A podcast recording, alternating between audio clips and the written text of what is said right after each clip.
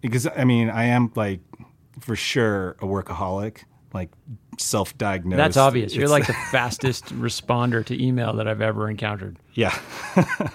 Which a- I love, it's, but it- it- it's a it's a problem. That's the worst part about working from home is uh, the separation between work and home Yeah, is very yeah. difficult. Um, but at the same time, I, I always wanted to figure out options of like where where do I want to be happy.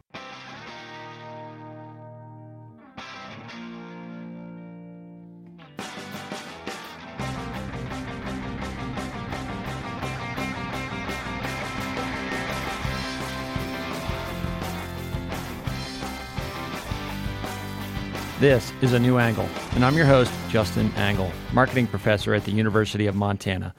This podcast is my chance to speak with cool people doing awesome things in and around the great state of Montana.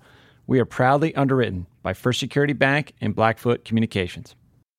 All right, welcome back. Thanks for tuning in this week. Today's episode, my conversation with Hank Donovan, the owner of Rattlesnake Cables, friend of the podcast, official cable provider of the podcast, and just a cool story. Uh, you know, cables are maybe something that you would overlook in music, the importance of cables, and Hank makes the case quite uh, powerfully that they're actually super important. And it's cool to hear about his approach to that and the hustle it's taken to get uh, Rattlesnake Cables off the ground. We also hear about his own music, prominent musician in his own right. His band Magpies plays all around the country, and check him out. So, anyway, turn it over to Hank Donovan. Okay, so we're here today with Hank Donovan. Hank, thanks for coming on the podcast. Awesome. Thanks for having me. So, Hank, you're the owner operator, all things Rattlesnake Cables. Uh, in fact, this is our first uh, recording, our first interview with your new cables installed in the studio. That's pretty Awesome. awesome. Yes. And, you know, I am sort of starting to learn the sound game a little bit, but maybe you can tell me how these cables should sound differently than our previous cables. Well, I mean, when when we're dealing with like XLRs, it's a little different. Uh, where there's a, a sound difference, mostly uh, mostly goes with uh, instrument cables. That's where where you notice the sound uh, for like guitar and bass cables, Okay. and that's all. It's all due with capacitance and how cables are designed and built. So that's that's where we try to get the best design cables possible to you know provide a good tone for musicians. Okay. So we'll get into all of that today, but you've been kind of a, a long time contributor to the music scene here in Missoula uh, and beyond. I'd love to talk about that. I mean, your band Magpie, I love your music and um, just love to hear sort of the story about how you got into music. You, you started a little later in life and, and how it became such a big part of your life.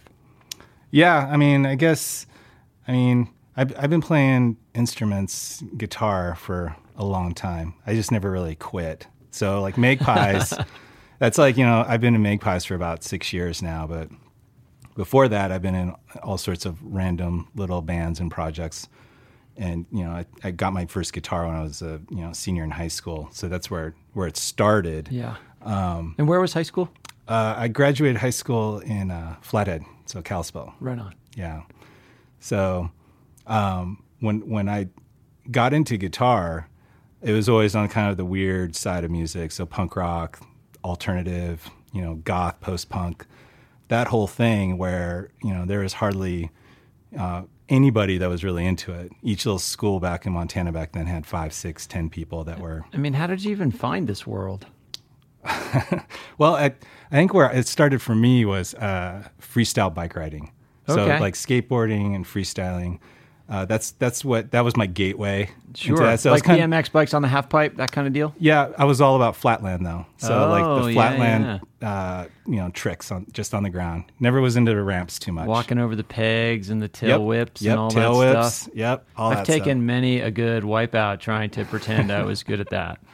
Yeah, it's it's super fun, and uh, every once in a while, I still have my Haro Master. Nice. and I'll, I'll pull that out. What's that thing called? The rotor, where you could spin the bike and the the, brake- gyro. the gyro, right? Yeah. Where you could spin the bike independently of the brake cables, Yep, right? yep, the Odyssey Gyro. That thing Yep. was awesome.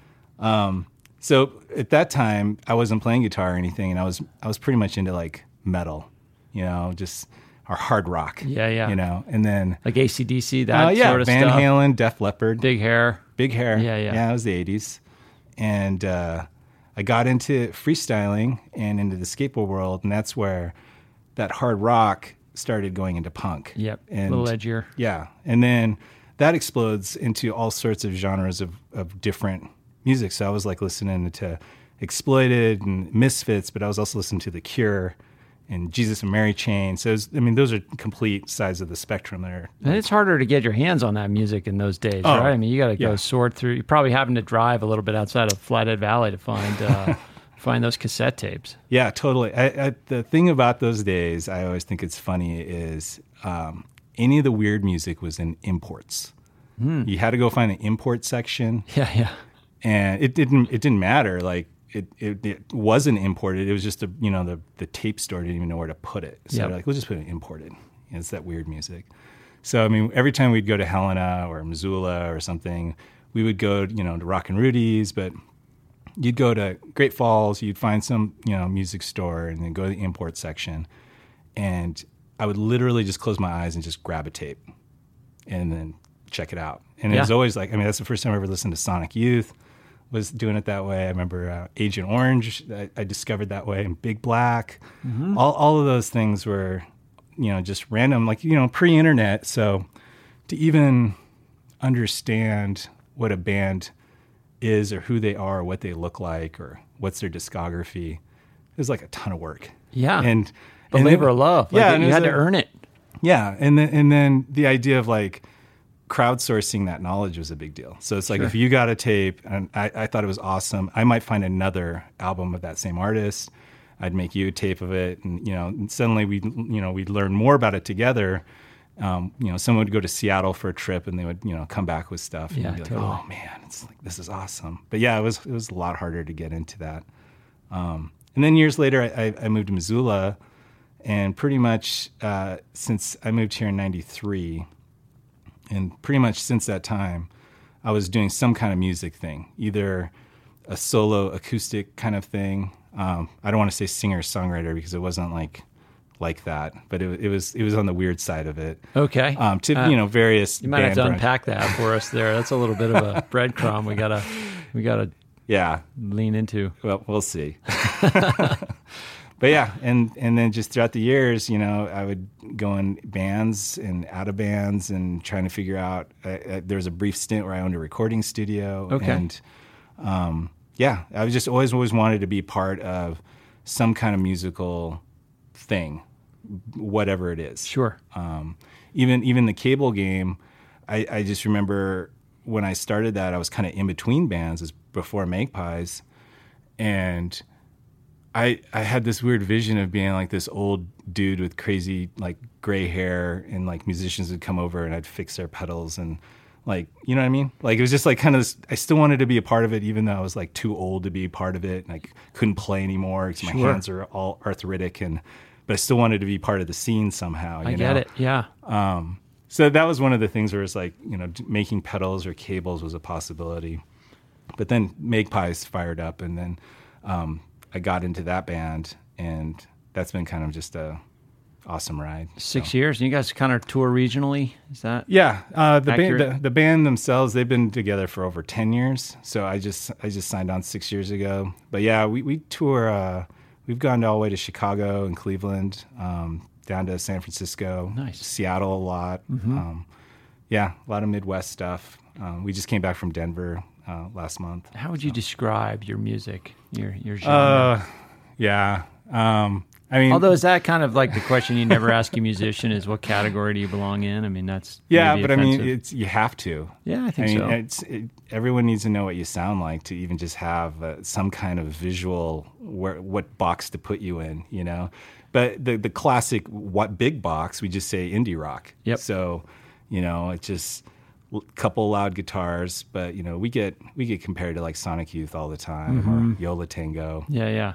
I mean, sometimes I get it, some, sometimes I don't. But yeah, at least I don't have a problem with you know. At least I like Sonic Youth, and I wouldn't be like, oh man, Yeah, exactly. band. It's not a bummer. yeah. But uh, yeah, we have two guitars. It's just loud, ruckusy. We, we definitely have melodies. There's two vocalists, uh, husband and wife are the um, the two singers. So it's it's great hearing their melodies and what they work with, and my guitar. I always try to counter with Tolan's guitar as far as Okay. we're just not playing the same things. There's, I feel like there's a lot of movement in the in the stuff, even though it's like driving, but there's things that are happening. Nice. You know. Yeah, well, I love it. I've listened to a bit of it to kind of just gear up on getting to know your work a little bit more, and, and you know, I, I love the work of Magpies. It's really compelling.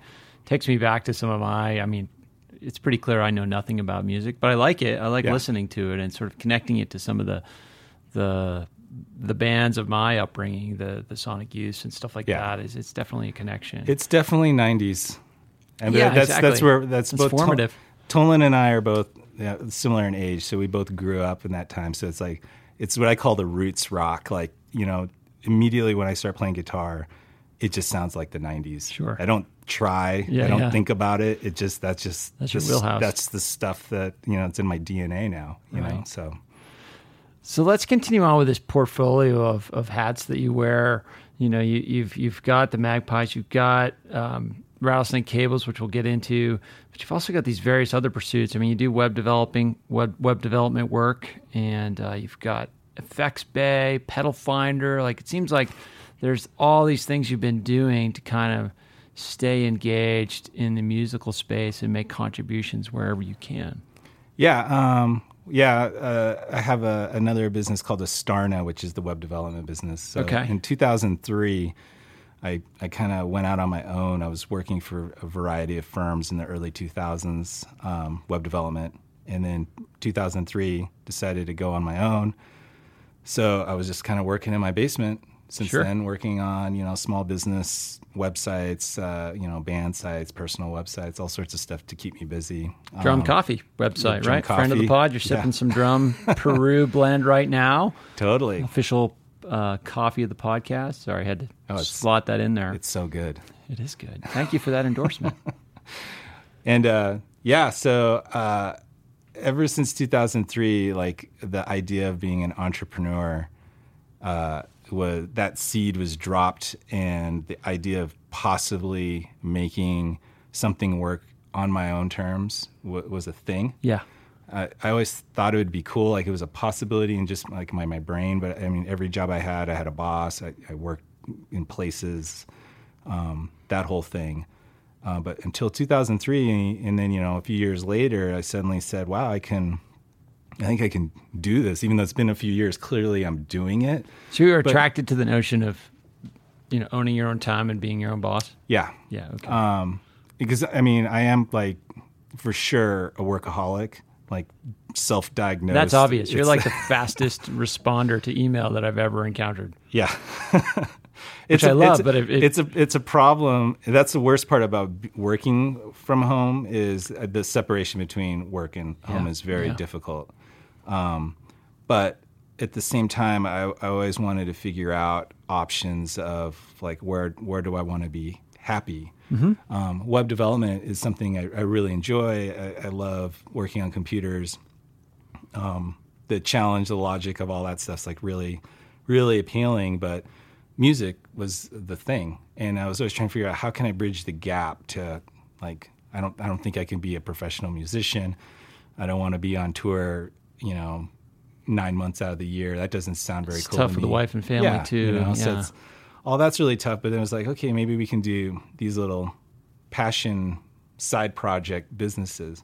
And Effects Bay was the first thing that really came out of that, where I just wanted to have a blog that talked about guitar effects, and it just suddenly exploded into uh, this community, which was it's been great, and uh, it was super surprising and fun. And I've done over there's like almost three thousand posts for that Wow. thing. It just the consistency thing was a, was a challenge that I wanted to see if I could take as a web developer. I always would get you know a business they would say, "Oh, we need to have a blog," mm-hmm.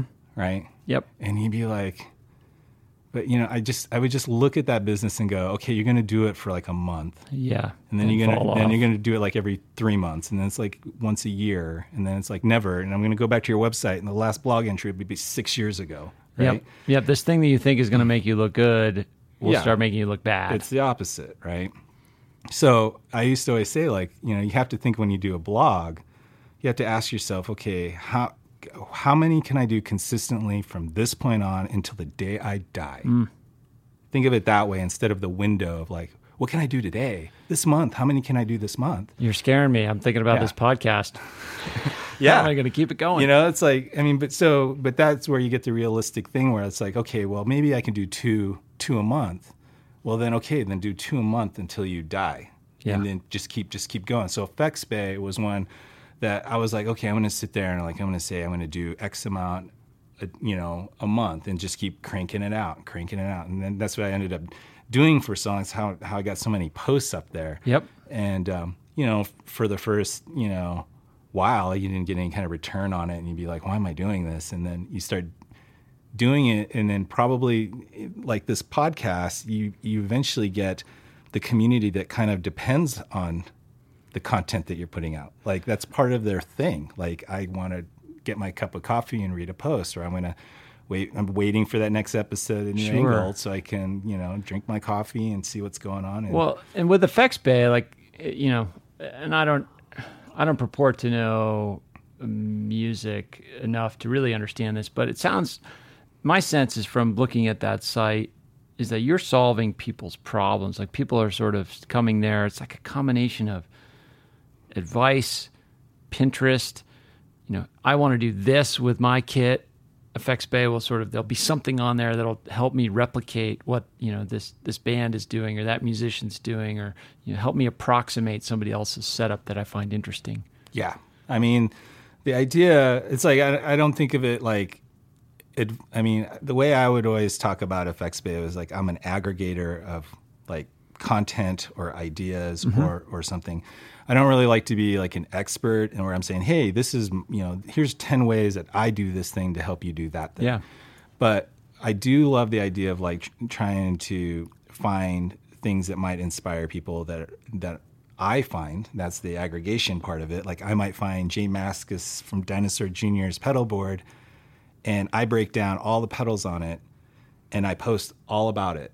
So if you love Dinosaur Jr. and you want Jay's sound, you can sit there and say, "Oh, these are the pedals you have. and now you can start saying like well, if I maybe got this pedal, maybe I can get that one tone that I was trying to get for this lead or, or something like that.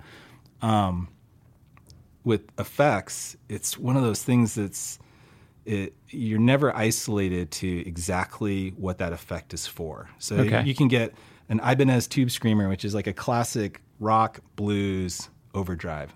But you can have like a noise band use it. You can have like a punk rock band use it. A country chicken picker with Telecaster doing country licks with the Tube Screamer. There's all these different applications. It doesn't necessarily mean okay, you have this pedal. That's how you're going to sound. So there's always these like interesting little pockets of like this weird noise band and they're using this strange pedal that like you would never expect a noise band to use or a country person using a metal pedal and you'd be like oh that that's the whole creative inspiration part. Like man maybe i should get this weird pedal and just see how i can make it fit in my band or my style. And because usually a, a guitarist especially it's it, they have this weird problem. They, they want to sound completely different yet they also want to sound exactly like someone else. Hmm. Yeah, yeah. so somewhere in between in that fuzzy, like kind of confusing state, you you hopefully will come out with your own sound. Because you might be inspired of this band or this artist and, and you start going down that path for that tone, but then your style is different and then you start modifying it and suddenly now you don't sound like that guy, but you sound more like you. So Okay. it's, it's always a struggle. Like, you know, I want to sound just like Jimi Hendrix, but do you? But different. Yeah. but different. I want to be, you know, I want to be the new Jimi Hendrix. Well, and that might, I mean, I don't want to get too kind of off the thread here, but, you know, as you're learning guitar or any instrument, you sort of have, you know, your first step is to like, I learn how, want to learn how to play a song. And you probably choose, you know, a song that's easy, but you also start to choose songs that are yours, the songs you like. You know, play play like your heroes.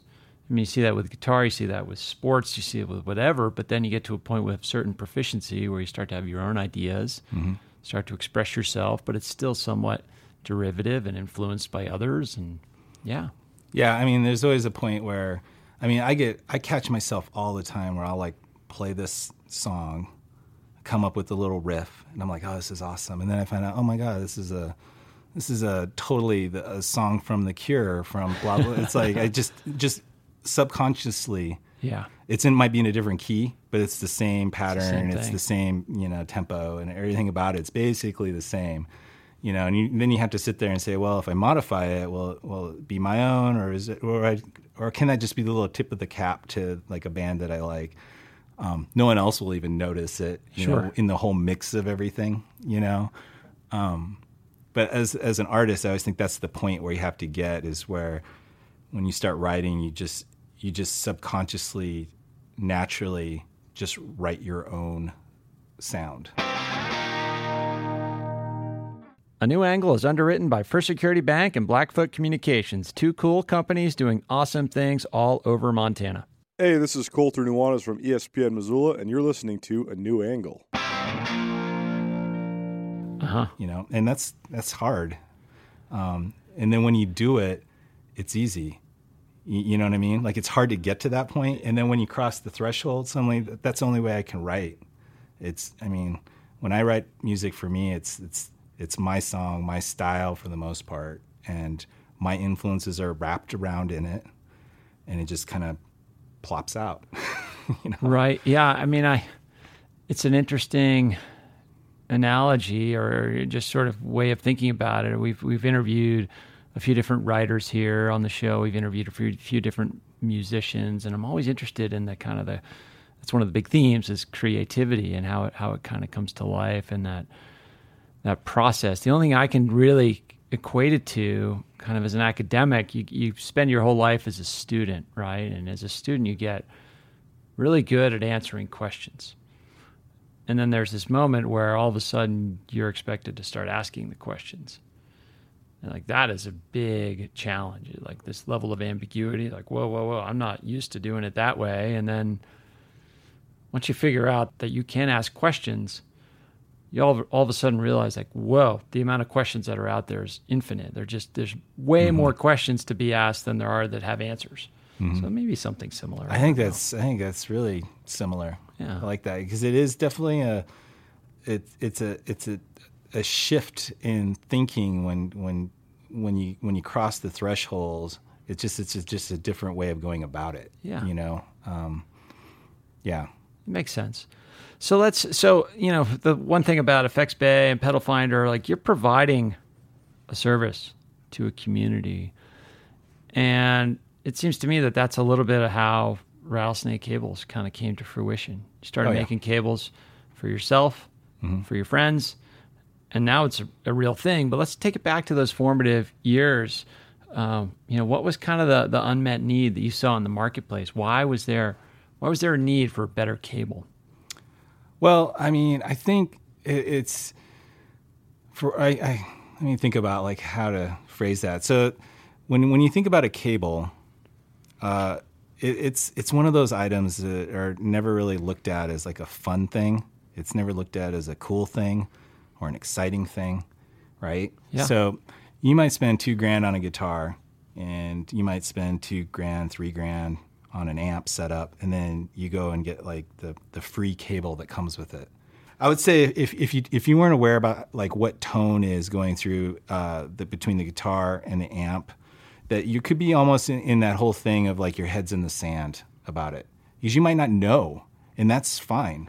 So you're Well, yeah, if you're new, you're like you're probably just aspiring to like "Ah, I'm saving all my pennies for that for Yeah. that guitar, and once I get that, I get get the amp, and the Yep. cable's like this extra thing. You're like, oh, well, whatever, just Yeah. connect these two damn things and play. Exactly. So the first thing a, a, a novice player would do or notice is the durability of the cable. Because you're, gonna- you're going to notice that cheap cable breaks in, Yeah. in six weeks. And then you're going to go get another cheap cable because you, you have no idea that that actually impacts tone. You just think, I have this cable that connects these two devices. That cable broke. I need to get a replacement. Sure. So then the next logical step is okay, I need to get a better cable that's more durable so it lasts a little longer, mm-hmm. right? So as you start climbing up the, the ladder of cabling, that's when you start getting to the, the point of the rattlesnake level of like a boutique ca- cable. So it's all about durability for one. Then the surprising thing for a lot of people is the tone factor. Yeah. So Okay. explain that. Yeah. So when you when you get it when you get a cheap cable, that means the copper inside of the cable is usually a really really thin thread of copper. It's it's shielded with like real thin, loosely wrapped shielding of copper because the copper is the expensive part. Yeah, of the copper's cable. expensive. I mean, that's why meth heads are ripping it off of gutters. and That's right. stuff like that. So There's other reasons it's yeah. expensive too. Yeah. So the, those that little thread of copper can break and loses connection. So that that that has that problem. And then the, the really loose shielding on it is where you start getting radio frequencies, RF. That's uh-huh. where you start, you know, like the spinal tap, where you're starting to get, you know, like you can literally get radio coming through your amp and stuff. It could be poor shielding on on that. And and the big part of the tone is what they call capacitance, where it's it's it's the physics between the center conductor and the distance between the, sh- the outer shield. There'll be little electrons trying to pull off frequency from your center conductor going to ground. And what ends up happening there is you turn your cable into a capacitor, which is the same thing as a tone knob on your guitar. So what happens is you're going to have a darker, muddier tone Okay. and weaker tone, right? So you can make those adjustments on your amp to you dial stuff in, like you know, make it a little louder, add a little more high end. You can try to compensate for that. So what usually happens is like someone who's like in their whole entire musical world never ever cared about cables. And they'll get a rattlesnake, they'll plug it in, and like they'll like email me, call me, whatever. They're like, whoa, it's like it's like way louder, and it's like the highs are really crisp, and Yeah. the lows are super punchy. And They're like, getting all of that- it. Like they they were so surprised it would actually literally change the tone of their guitar. And some people even are like, "Ah, I had to change my amp because like I had all these highs in there. Now it's too high. And I'm like, yeah, I go, it just it kind of like brings it back to an even frequency baseline. it's like you clean out the filter in your shower. All Yeah. of a sudden, it's Yeah. like all the water's coming through. Yeah. So I like the idea of like let's start with the best tone possible. Like it, it, your guitar going into a cable into an amp should be your purest, simplest, positive tone. So before you add pedals and distortion and all sorts of craziness, you should just have a really good setup from like strumming the guitar and what's coming out of the amp. And that cable is a big part of that. So And I've listened to you. I mean, along those lines, I've listened to you talk about, um, you know, as a web developer. I mean, you're you're working in your basement, you're earning your own time, you're building people's websites, you're a facilitator in that sense. There's some similarities, but I've heard you say there's an appeal to making things. Oh yeah, that's a yeah. Um, I kind of forgot about that until you just said that. So yeah, the when I started getting into computers in the the late like '90s, I was fascinated by programming and the whole thing with websites, and then the idea of you know pretty much pr- pretty early on in the in the mid early 2000 2006 2007 is kind of the point where I was kind of bummed out that everything I was making was all just stored on a computer. You Yeah, know, like, virtual. you know, hard drive goes out, you lost it. Sure. You know, stuff like that. Yeah, yeah. And it was really, it was really kind of Well, and is it real? Right. yeah. And around that same time, I started hanging out with uh, a couple of luthiers and, and, and friends of mine, like online, and talking about what, what they're doing in the music field. And I was like, man, like you guys make things, like physical things.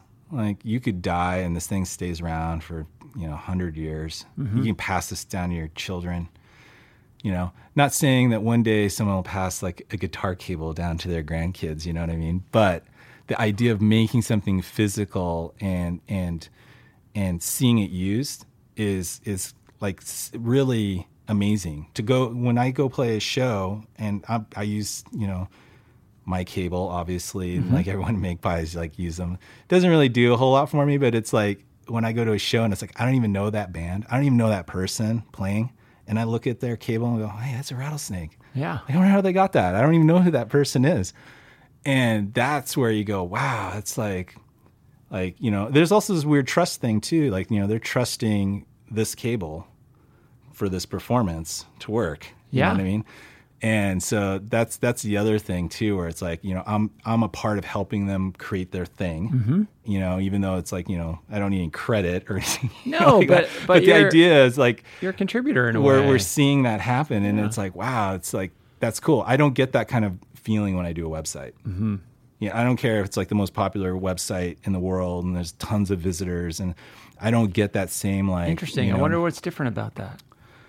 yeah i don't know Yeah. i don't know i mean there's something about like working with your hands and putting something together though Well, so that yeah, that making Yeah. you know, and that's a whole thing in education right now. We're sort of getting into this whole makers and creating Mm-hmm. space for makers, and you know what we do with the broader impacts group is get people out there, you know, doing stuff with their hands, making actual things. And it makes me think about, you know, we've talked offline about this cooking analogy. yeah right? You've had deep experience in the cooking space and have brought kind of a the perspective that you you learned in that space to your production of cables. You maybe yeah. talk about that. Yeah. So it's like, you know, how when I graduated high school, I, I was all I, I mean, really, all I focused on was finding music.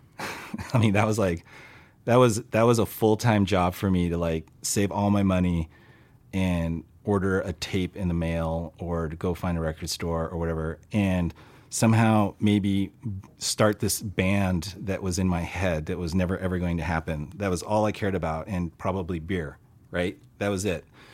And It's good things to care about. yeah. You know, I mean, we're talking, you know, 19, right? Sure. So, so by the time, you know, it was like 20, 21, the first kind of occupation that I got into that was like something that, that seemed like a career was cooking. So I got a job in a restaurant as a mm-hmm. dishwasher and, and ended up getting on, on to be a cook and working with these line cooks that were, you know, salty, like Grizzled vets. grizzled, grizzled, like burnt out cooks, you know, like angry, angry people with knives.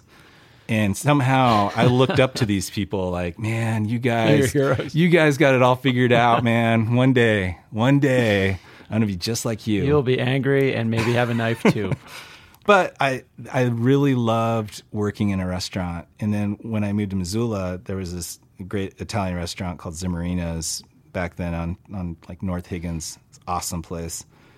And um working with a crew of cooks on a Friday night, full house, full board, there was always this really great camaraderie. And there was this um when you got the A team together and somehow you just felt invincible to crush a night.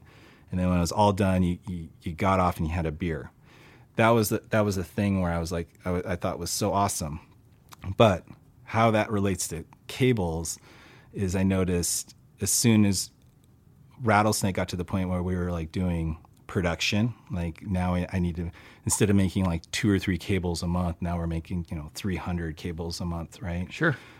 Um, it was a point where okay when there needs to be a process like how does this process work like when an order comes in like wh- how does that go and how how how does it work its way through the whole shop right that's where the cooking thing comes in suddenly now it's weird like tickets come in just like tickets in a restaurant And have a line like a, a board and we have prep cooks. What I, that's the only way I can kind of quantify it in my head. So it's like prep cook, and there's like a saute cook is the guy doing the soldering. Yep. And you know, and it has this whole kind of flow where every time I'm even talking about how we do orders, um, there is a thing. I even applied that for web development a lot of times. Like when you work for a restaurant and you're an expediter, the one running the wheel, the, the ticket board, or whatever you call it. In Zimorino's, we call it the QB, QB. What's QB stand the for? quarterback. Quarterback. Yeah, we had we had quarterback, sauteer, and sluffer. Those are the three. Sluffer. Yeah, sluffer was garlic bread guy, Yeah, yeah. salad. You know, Utility player. utility. Yep. And uh, so when you're the QB, you used to have this board, and y- y- like to be an all star on the board is how you manage the board. So if you got like a ten top and you got three two tops behind it, I used to pound out the three two tops first. And normally, per- people that are just new, they just go sequentially. Like you do the ten top, Yeah, and yeah. the next one, the next one. But it's like you're slow. The ten top will always be slow, And you look like a hero if you pound out the three two tops. The servers are going to love you. The two tops didn't have to wait till 10 top got their food. 10 top already knows they're going to be here for a while. they're a big group. They're They're all into it. hanging out anyway, right?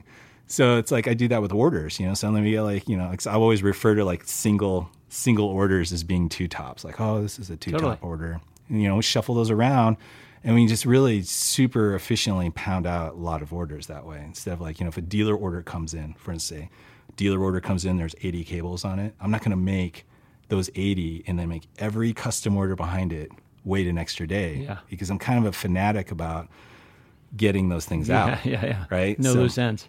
Yeah, and you know, with the restaurant, you know, another another comparison with the cables is the fact that you know every, you know, you're as good as your last meal. Sure. You're as good as your last order. Yep. Too right. So it's like every time I send a cable out and an order, it's like a mini salesman, and I, and I'm really strong about like uh, have strong feelings about uh, buyer experience.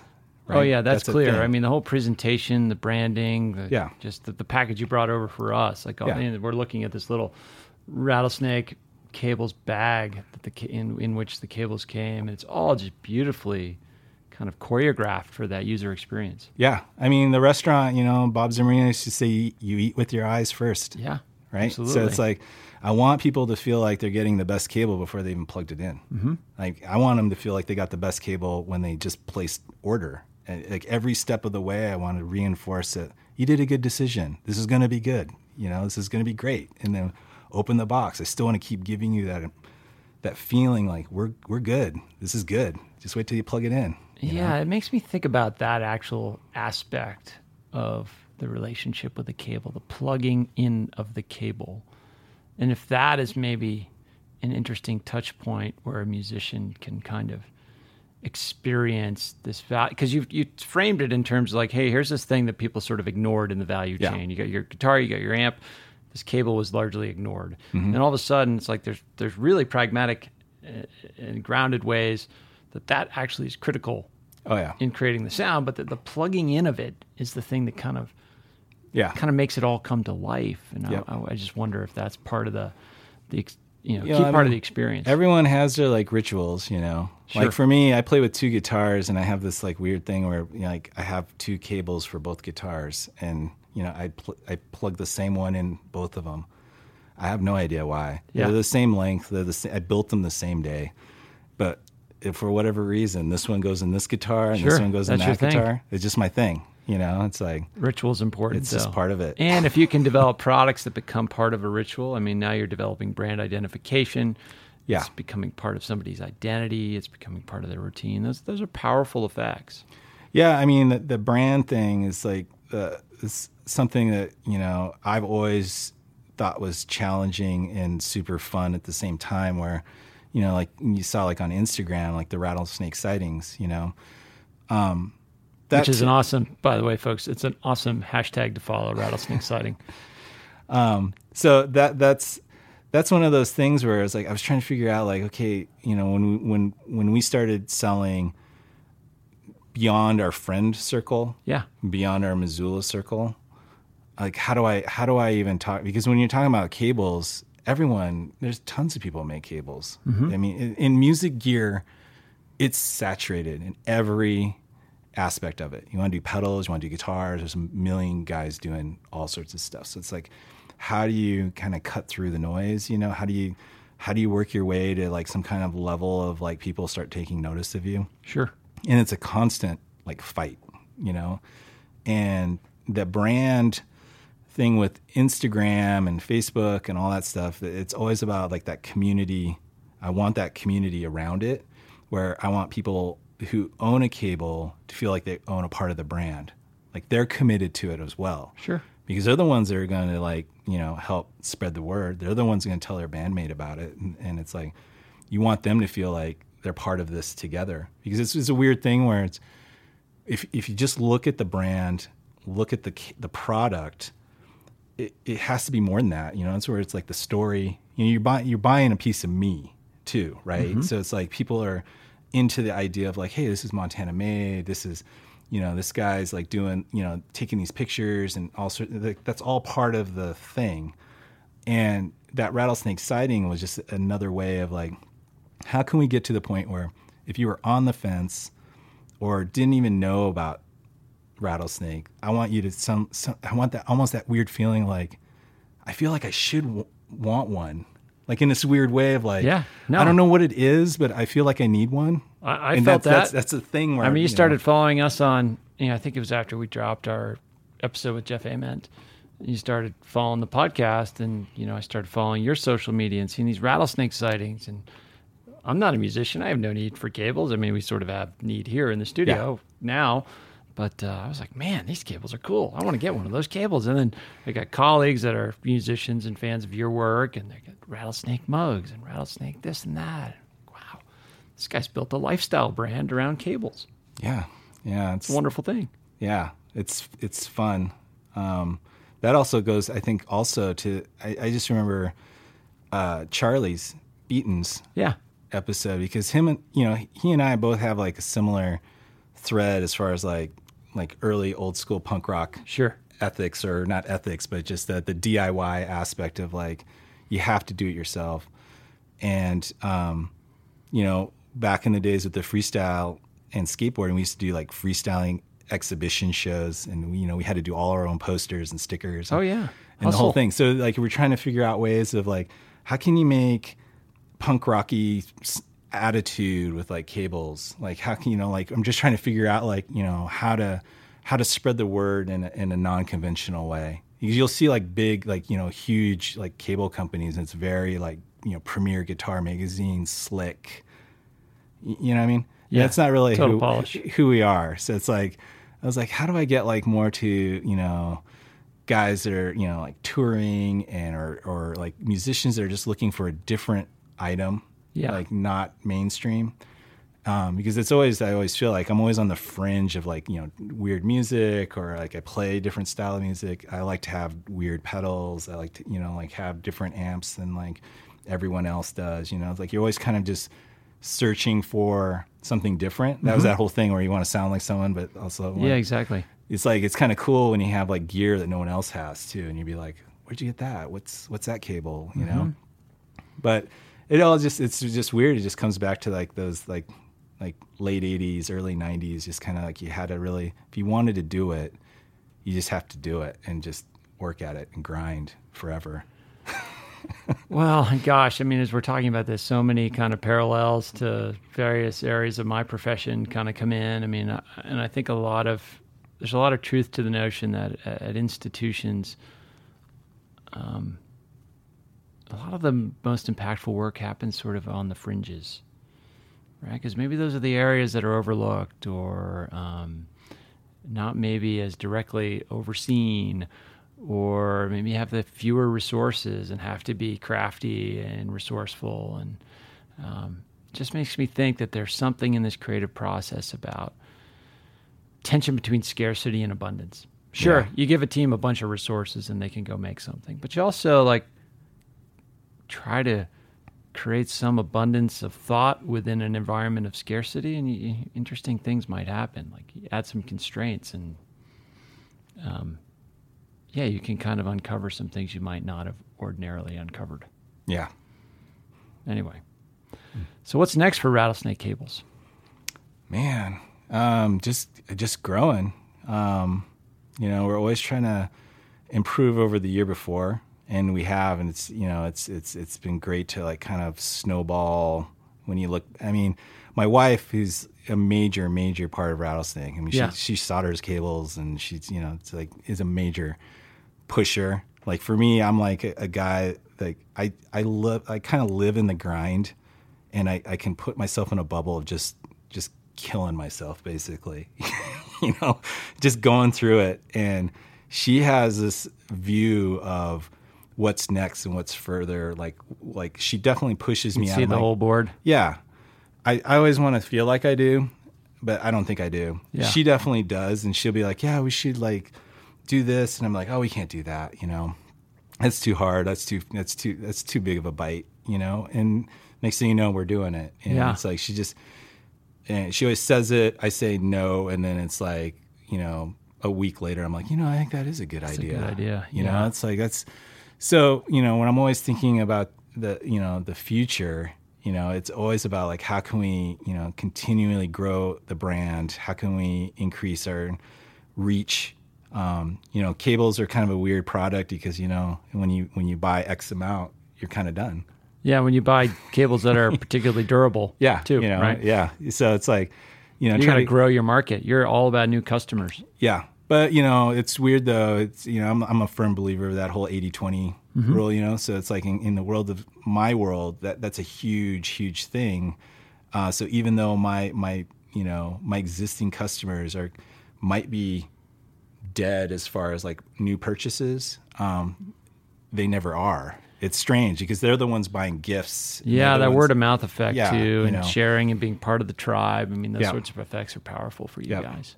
So you know, I think we're just going to continue on that. We we do have some new products. We're going to be working on a coily guitar cable here. Soon. Okay. Um, um, yeah, and and you know, getting in further into our our dealer market, try to do that. But definitely, you know, our focus has always been like custom work for people, and um, you know, and just trying to get to you know more more bands and more musicians In Yeah. the hands of the people. in the hands of the people. So, Hank, how do an, uh, how can you listeners find Rattlesnake Cables and find your work? Well, you can go to uh, www.rattlesnakecables.com for the website. And if you want to see examples, I would go to instagram.com slash rattlesnakecables or facebook.com slash rattlesnakecables. Yeah, follow that hashtag Rattlesnake Yeah. Yeah. Cool. Well, thanks, uh, thanks, Hank, for coming down, sharing your wisdom, your Awesome. story, and uh, for contributing to the podcast. It's just great to have you guys as part of the family now. Awesome. uh, best of luck. Great. Thank you. All right. Hope you enjoyed that conversation with Hank as much as I did. Uh, next week, another local musician, Kevin Cohane, whose band Catnip has recently put out a couple of albums, and we'll talk about that. We also talk about Kevin's day job. He is the brand talent strategist over at Partners Creative, an advertising and communications agency here in town that I've collaborated with on a variety of dimensions. Excited to bring you my conversation with Kevin next week. Remember that a new angle was brought to you by CED, Consolidated Electrical Distributors. By now, you've been listening long enough to know that these guys are big and that they sell pretty much everything electrical you would ever need. But you might not know that they hire a ton of University of Montana students. If you want to learn more about careers at CED, visit cedcareers.com. It's a great website name. Before we go, I want to thank some important peeps. Comzar, Elizabeth Willie, interns, Aspen Runkle, Mason Dow, and Max Gibson. Huge thanks to VTO for the tunes, and finally props to Jeff Meese, our master of all things sound. Before we go, if you have any questions, suggestions, comments, insults, whatever, please email me at a new angle at umontana.edu. Help us spread the word and be sure to use the hashtag a new angle when you do. Thanks a lot. See you next time.